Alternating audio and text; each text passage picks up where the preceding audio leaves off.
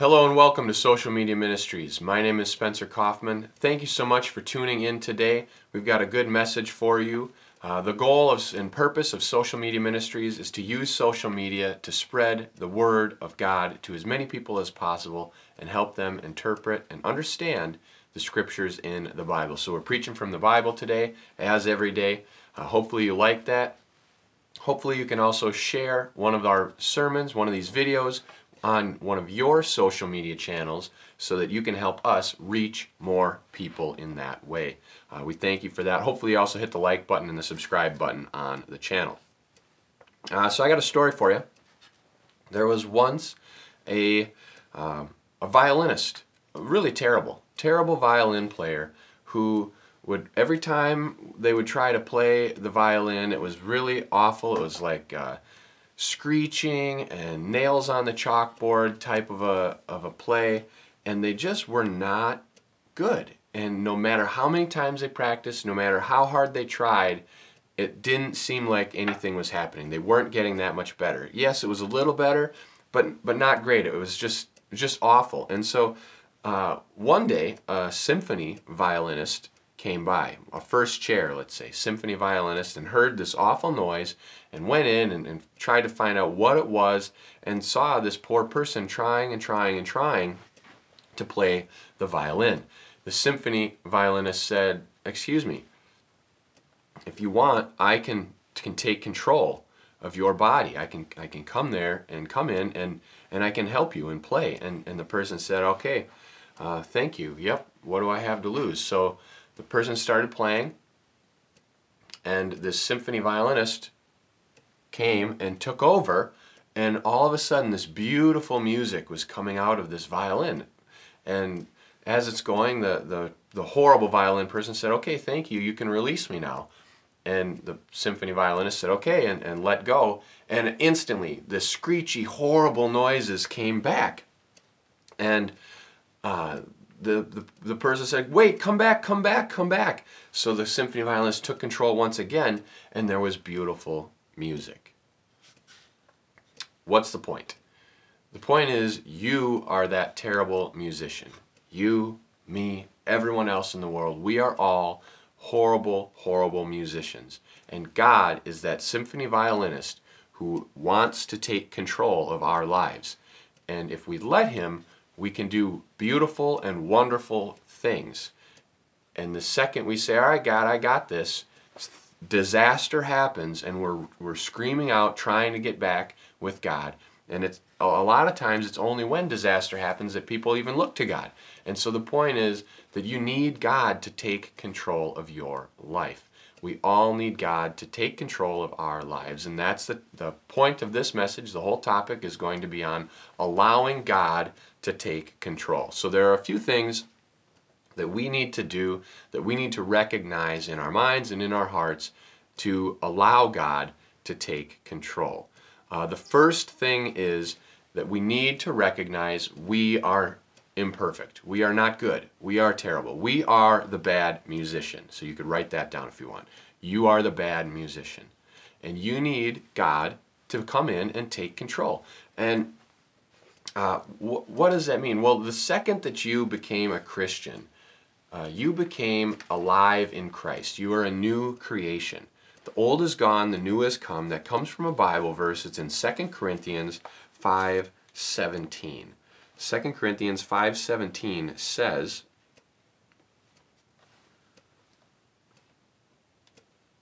We're in 1 Corinthians. Let's get to 2 Corinthians. If you have your Bible, you've had plenty of time to turn with me to 2 Corinthians 5:17. If not, all of the references will be in the description below. Therefore, if anyone is in Christ, he is a new creation. The old is gone, the new has come. What does that mean? Well, it means that the second you become a Christian, you ask Jesus to come into your life to be your Lord and Savior. Uh, that's the first step. You need to recognize that He died for your sins and that you need Him to come and be the Lord of your life so that you can get into heaven. A lot of people do that. And then they still don't give God complete control of their lives. So they may be a Christian, but they're a Christian who's kind of flip flopping back and forth, like, God, you take control of this, it's too hard for me. Oh, God, I got this, I can do this part. And that's not good. We need to have God control every single aspect of our lives. We need to have uh, so great of communication and, and, and clarity with the Holy Spirit that literally everything we do is directed by God through the Holy Spirit. And uh, that is a goal that few people achieve, but that we should all continue to strive for. So the second you became a Christian, you became a new creation.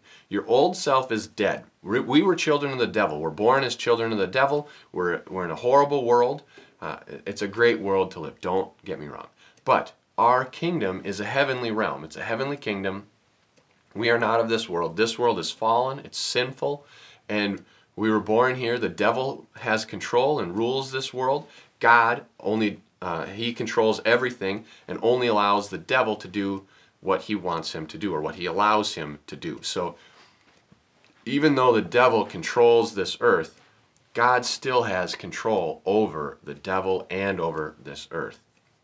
However, he allows the devil to have the illusion of control because mankind gave up their rights when, when the devil tricked them in the Garden of Eden. Uh, when he tricked Eve, and then Eve uh, gave it to her husband who was with her right there, and he got tricked as well. They gave up their right to rule the earth. And so humans no longer rule the earth.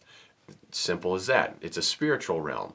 And so we need to recognize that. And when you became a Christian, you gave up that uh, devilish creation side of you. You are no longer a child of the devil, you are now a child of Christ, and you are a new creation. So you need to stop resisting that old creation. It's going to keep trying to come in. Why? Why? If we're a new creation, why does the old keep coming? It's because this is where we live. We live in the old world. We're, we're not in heaven yet, not until we die. When you die, then you get released from this cell of a body. We're, we're in a prison with no door, and we can't get out until we die. And so we need to resist all of the influences of this world, of the old self that we used to be. And uh, when we let that old self die, we will uh, be able to truly release control and allow God to take over and then be that beautiful symphony uh, violinist that creates that beautiful music. There's a book that, if you haven't read it, you should definitely read. It's called The Great Divorce and it's by C.S. Lewis.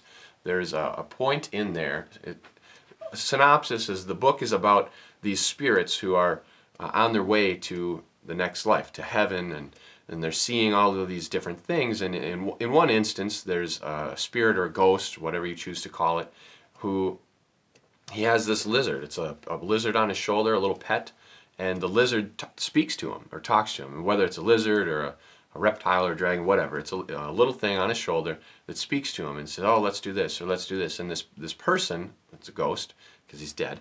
This person is going and, and and doing these things, and it's kind of like his little friend. It's been with him all his life and there is a heavenly being there, and he is speaking with this ghost, trying to talk to him about uh, what's next, and he says that that thing on your shoulder isn't good. Oh, but I like him. Well, can I kill it? And then the ghost comes up with another excuse. No, no, he's my friend. It's influencing you in bad ways. Can I kill it? Nope, nope. I like the listening to the voice. Can I kill it? No, I, I think I need him. Can I kill it? No, I really think that uh, it's a part of me. Can I kill it? I, I don't think so. And then eventually he says, yeah, fine, okay, kill it. And the heavenly being reaches out and chokes the life out of this lizard and screeches come out and it's horrible. And uh, the lizard dies. And at that point in time, a huge transformation occurs. The, the ghost becomes what he's supposed to do. The lizard turns into this great stallion and they ride off and, and complete their journey. And what is the point of that? It, it's that we all are clinging on to this old sinful self that is speaking these negative influences in our ear, that is uh, showing us things to do that aren't right, and we need to kill it. That is it. We need to kill it and let God take control so that we can truly become the right person, the, the, the person that God wants us to be. So you can resist God and your life is going to be difficult. It will. There's no doubt. You will you will struggle, you will have a lot of difficulties in life. His will is still going to persist or prevail. God's will will be done. If you accept God and allow him to work through your life, then things are going to go a lot better. It's not going to be perfect. You're as a person who's living for Christ, the world is going to hate you. You'll be full of light in a world of darkness. And so, yes, certain people will like you in your world. It's not going to be horrible, but it's not going to be perfect, easy all of the time. But it will be better than it was before. Let's go to Romans 8 38 and check that out. Romans 8 38 says, 38. For I am convinced that neither death nor life, neither angels nor demons, neither the present nor the future, nor any powers, neither height nor depth, nor anything else in all creation will be able to separate us from the love of God that is in Christ our Lord. So no matter what, you can resist God. You can keep resisting Him, but He will still pursue you. Nothing can separate you from His love, and that is a great, great feeling. Why is it so great? Well, it is because you can try hard. God is still going to come after you. He's still going to want to take control of your life. And when He does, your life goes so much better. So, there are a few things that you needed to recognize. One is that you are imperfect and you need God to take control. The second is we need to realize that God has control. We need to trust Him. God is trustworthy. He is worthy of our trust, so we can allow Him to lead our lives with complete trust.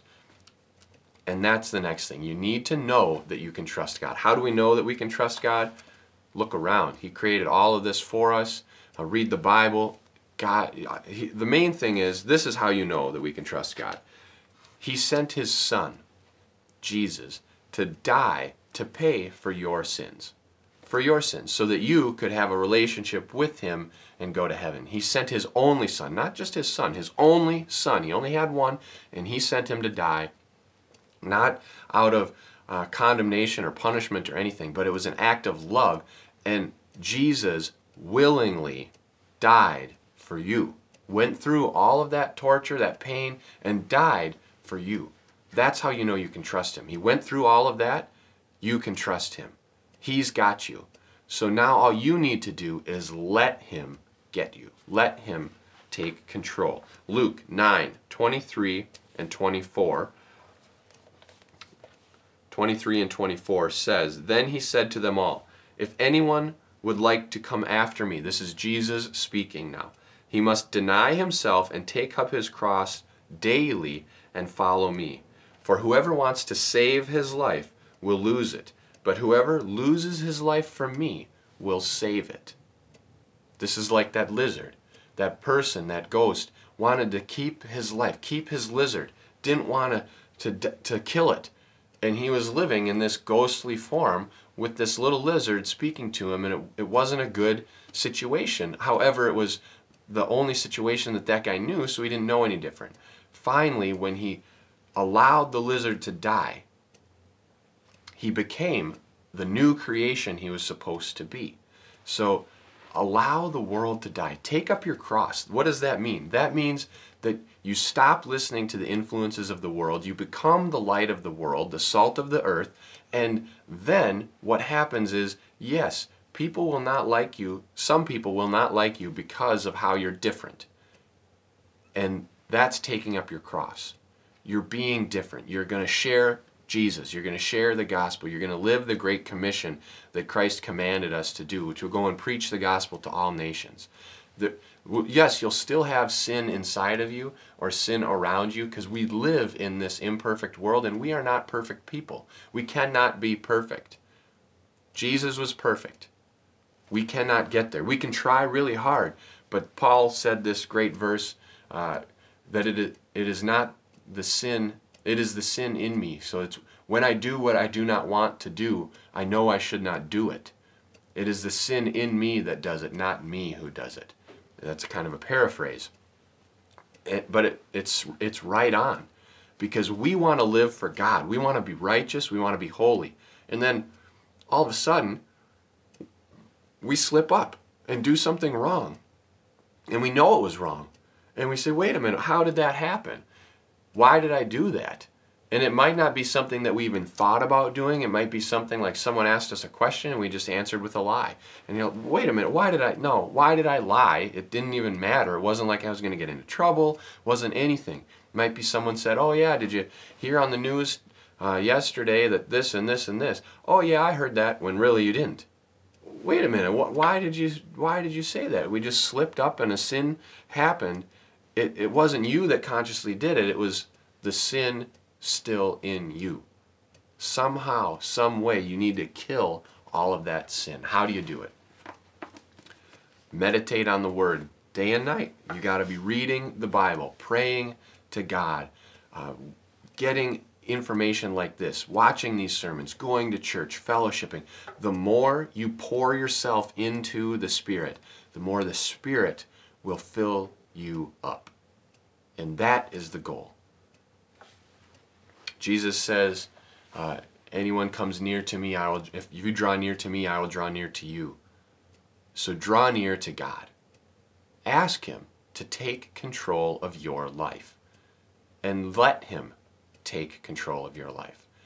Don't be like a child who says, Dad, I want your help. And then the dad starts helping and says, Oh, no, no, I got it, I got it, stop. Go all the way. Let Him take control of your life and lead you exactly where you need to go and show you what you need to do. How will He show you?